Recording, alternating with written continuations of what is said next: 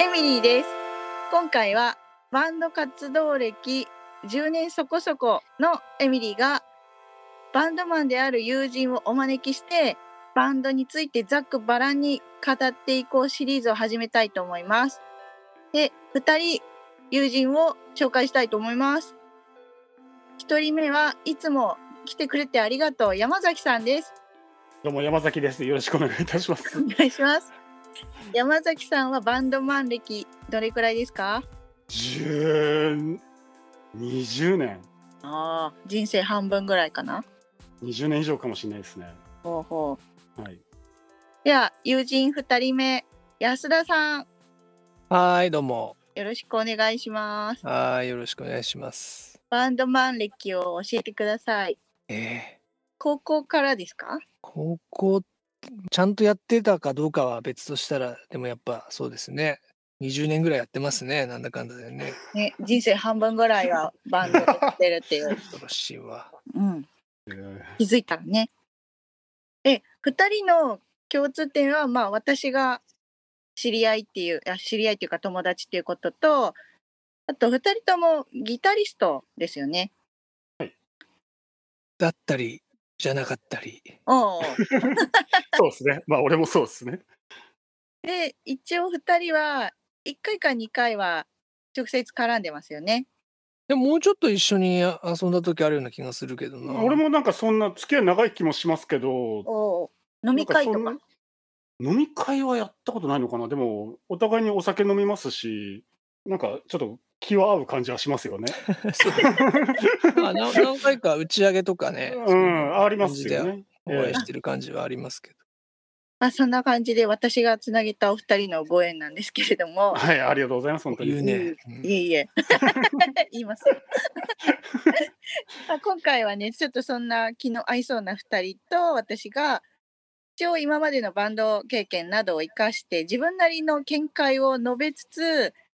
で2人は本当のとこどうすか？というリアルな話の方に迫っていこうと思います。今回のテーマはバンドメンバー募集の今です。今。今です。今コロナ禍が、えーひどくなって、2020年くらいからまあバンド活動自体ができなくなっちゃったりしている人たちもいっぱいいたと思うんですけど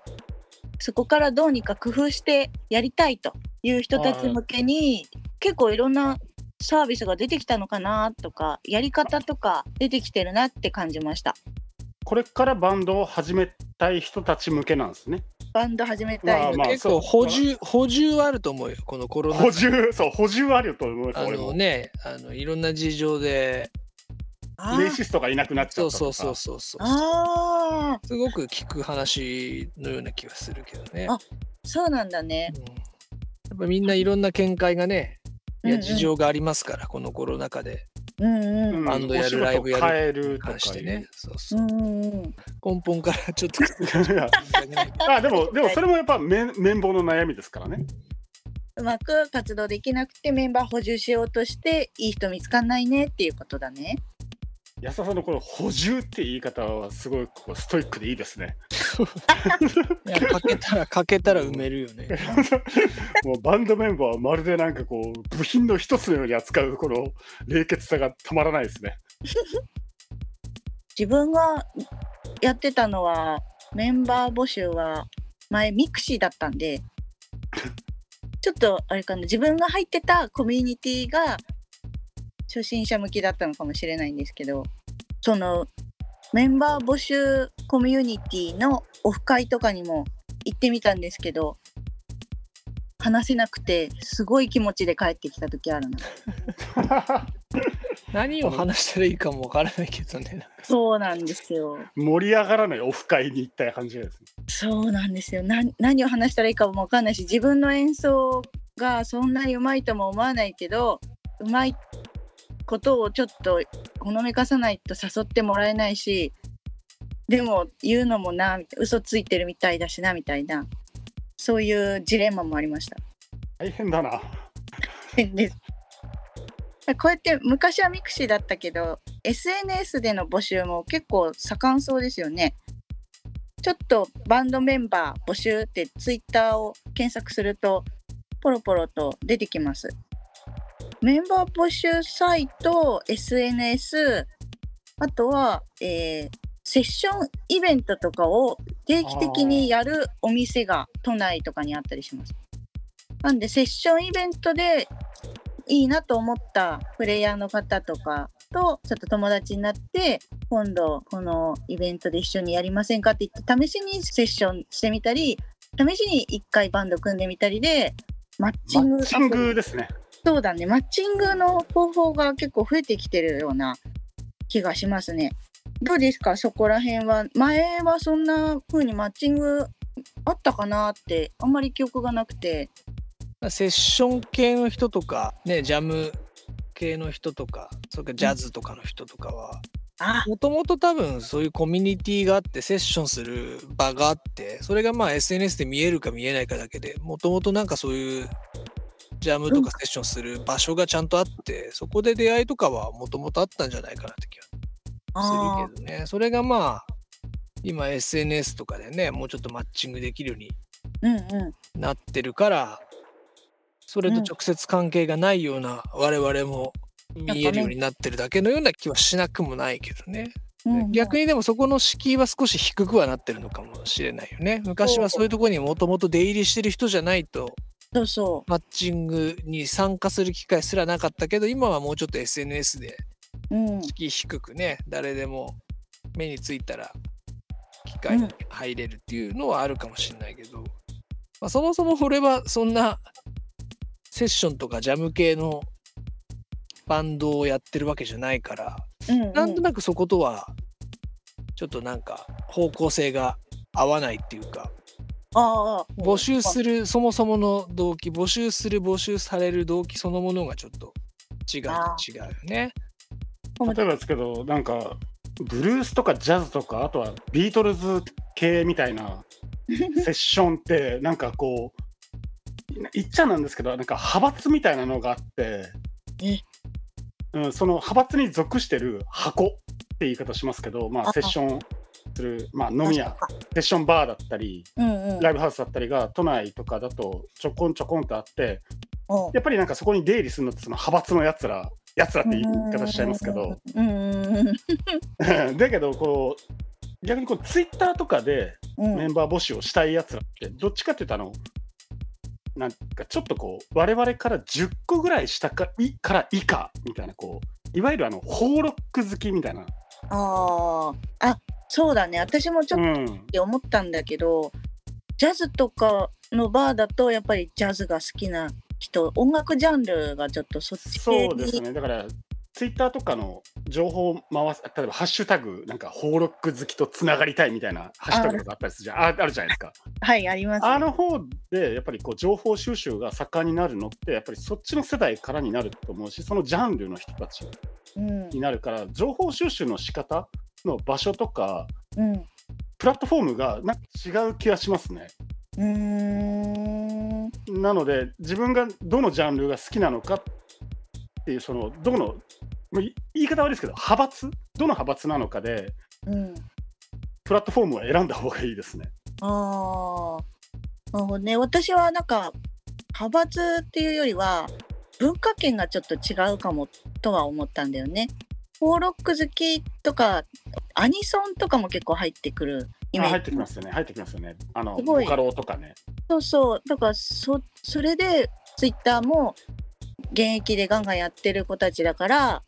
それが自然にこうツイッターでハッシュタグつけて集まったりとか出会ってやったりとかしてんのかなって思ったんですけど。え例えばですけど安田さん今もしメンバー補充するとしたら何使います？いやまあ友達とかライブハウスで知り合った人とかになるかなやっぱそういう信頼のおけるところからの紹介みたいな。なんか幅広く知らない人に向けてうん、やってもあんまりいいことないかなって気はしますけどね。まあだから SNS の話も出てるけど基本的に自分がフォロー、うん。もしくはフォローされてるとかね Twitter でも Facebook でもそうでしょうけど。うん。それってもうそもそもそこにある程度のね属性が付与されててつながりがあるわけで、そこに対してえっと募集かけたり募集されることを掲載するのとうん。もっと漠然とメンバー募集サイトに出すっていうのはそもそも一段階違うっていうかね一個フィルターが SNS は一個フィルターがもう自分の属性っていうものでかかってるからなるほどね。さっきの派閥がどうのこうのっていう話で言うとうんもうん。うね一個派閥に入った状態からスタートしてるって思いますけどね。全然じ知らない自分が全然アニソン興味なくてそういう関わりのあるところのフォローフォロワーがなければ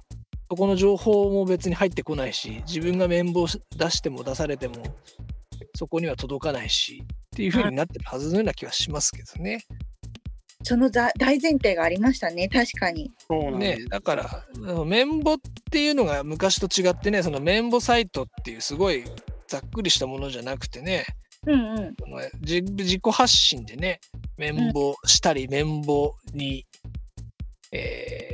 手を挙げたりってことができるのはね SNS とかの力はあると思うんですけどそそもそもちょっとなんていうかねい少し昔の綿棒とは違うんだろうなっていうのはあるかなと思うけどね。